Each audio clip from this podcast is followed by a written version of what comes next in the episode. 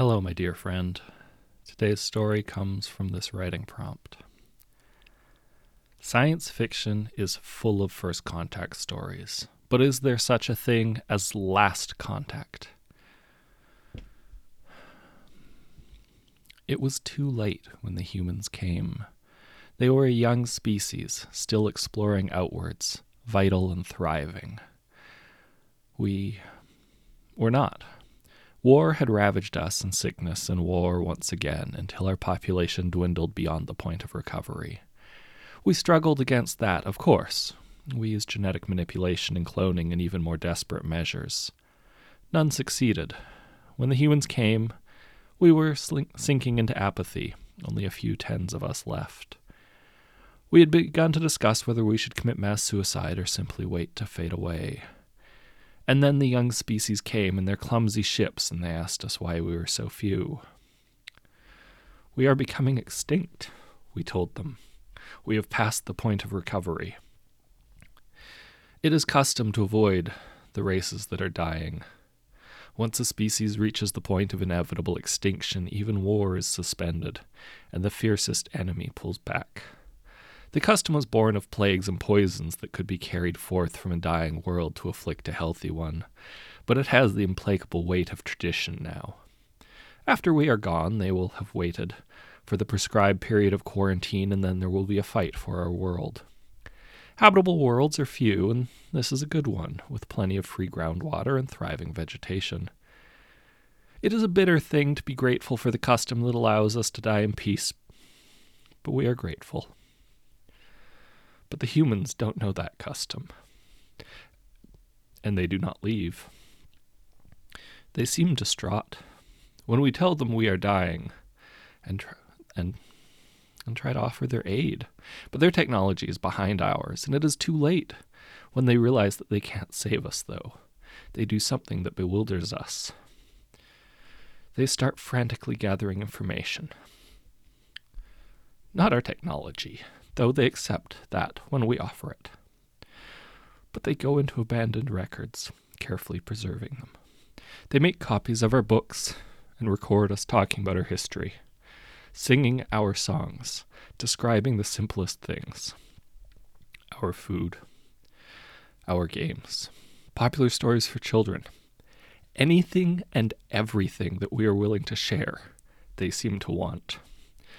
We find it pleasant to talk about better times, the things the youngest of us only know from the elders, but we don't understand why they're so interested. Then they start to build things in our abandoned cities and by our sacred places.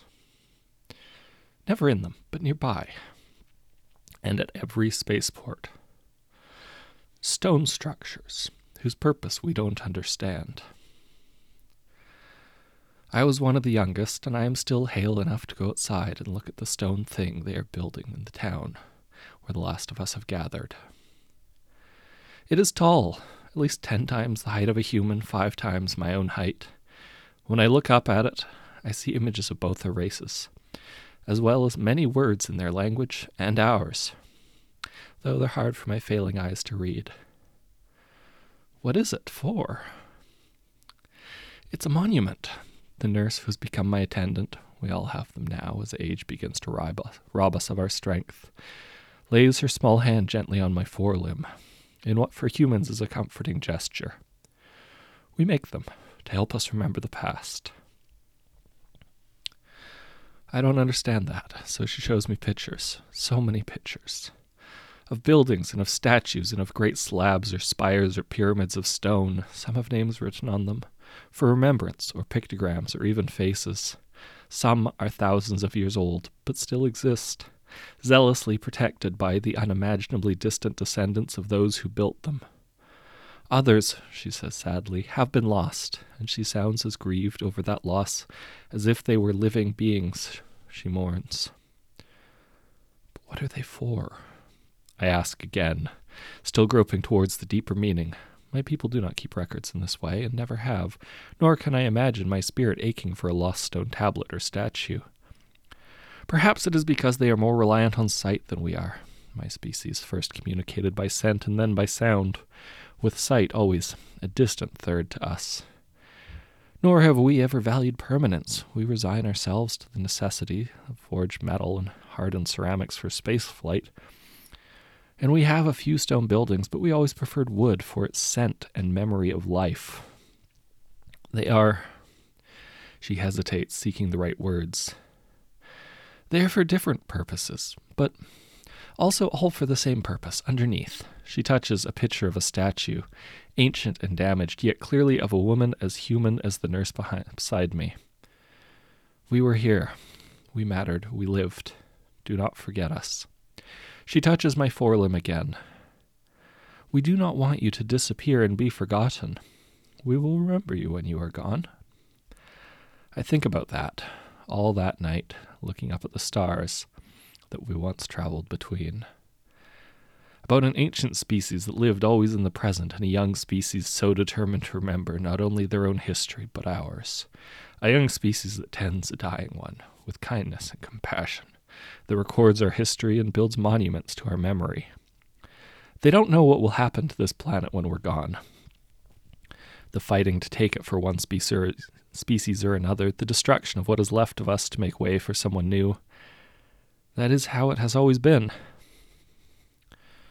But the humans are different. Maybe this can change too. There are only 14 of us left when I call the last planetary council together. 14 of a species that once numbered in billions. The council had once had hundreds, but 14 of us were still the planetary council, every dying member having nominated a younger being to take their place, until the last of us stood in command of an empty planet. We should invite the humans to live here, I tell the others. And I hear murmuring among the nurses who are gathered around us. For several are too frail now to move without attendance. They sound surprised. That is not the custom, says the eldest remaining, an attenuated, fragile thing of chitin so thin her pulsing organs show through. There will be a period of quarantine, and then a battle. That is how it has always been. Not always. Planets have been sold or taken by conquest, or even settled in cooperation. I fold my forelimbs together carefully. My joints are stiff now. Now, we will create a new tradition. We will leave our world to the humans who have cared for us by bequest and death right. We are a planetary council. What we declare as law is law within our own solar system. It has always been so. If we do not respect the sovereignty of other species in their home systems, what are we? Of course, war is different. The Alnithids will be furious. And we all chitter in pleasure at that thought. They were the ones who destroyed us, and no doubt have only been waiting for us to die so they can take our planet. However, if we will it to the humans, the Alnithids will have to declare war on them and defeat them before they can lay any claim to this world. And the humans who have been so kind to a dying people can fight like things out of nightmare when they feel they must, as more than one warlike species has learned to their cost. The others agree, and my nurse helps me to the old communications array that the humans maintain for us. The last mandate of our planetary council goes out, and it is this that if there are those willing to risk plagues and poisons and ill luck, and tend the dying with kindness and compassion and preserve their memory, then the beings who have offered that last kindness may be named the heirs of the dying species. Keepers of memory, we name them and preservers of history, and we leave them our planet for so long as we are remembered by them. They come to thank me, the captains of the two aid vessels that stayed to tend us and record our memories. And water flows from their eyes in their strange silent way of grief, as they promise never to forget. The monuments and the records will be treasured as their own are, they say and they will tell our stories to their own children, so they too remember. There are six of us left when the first colony ships come. We are old now. We are not a long lived species. Not even so long as the humans, but we watch the colonists set to work. They study our planet, its ecosystems, and its biology, and the nurses tell us that it is the human custom to change themselves to fit the planet rather than to change the planet to fit them. They will engineer enzymes for their own digestive systems and adjust their own biology until they are comfortable here. For the first time, I, the last child of a dying race, hear children playing and voices raised in song. It is a comfort, and I leave the windows open to listen. I am the last to die. When I am gone, they will do for me as they have done for the others, carrying my body out to the tomb they have built for us, laying me to rest with reverence. We do not preserve the bodies of our dead, but we agreed to this to let them remember us in the tradition of their own people. I am the last of my kind. But I will not die alone, nor unloved. The humans will be happy on our world, or so I hope. They will settle it and adapt it, and it will change under their hands as it changed under ours. But I believe that they will keep our bargain with us. Their records, their monuments, their images of us remind them who we were. Because of them, we will not entirely disappear. We were here. We mattered. We lived. They will not forget.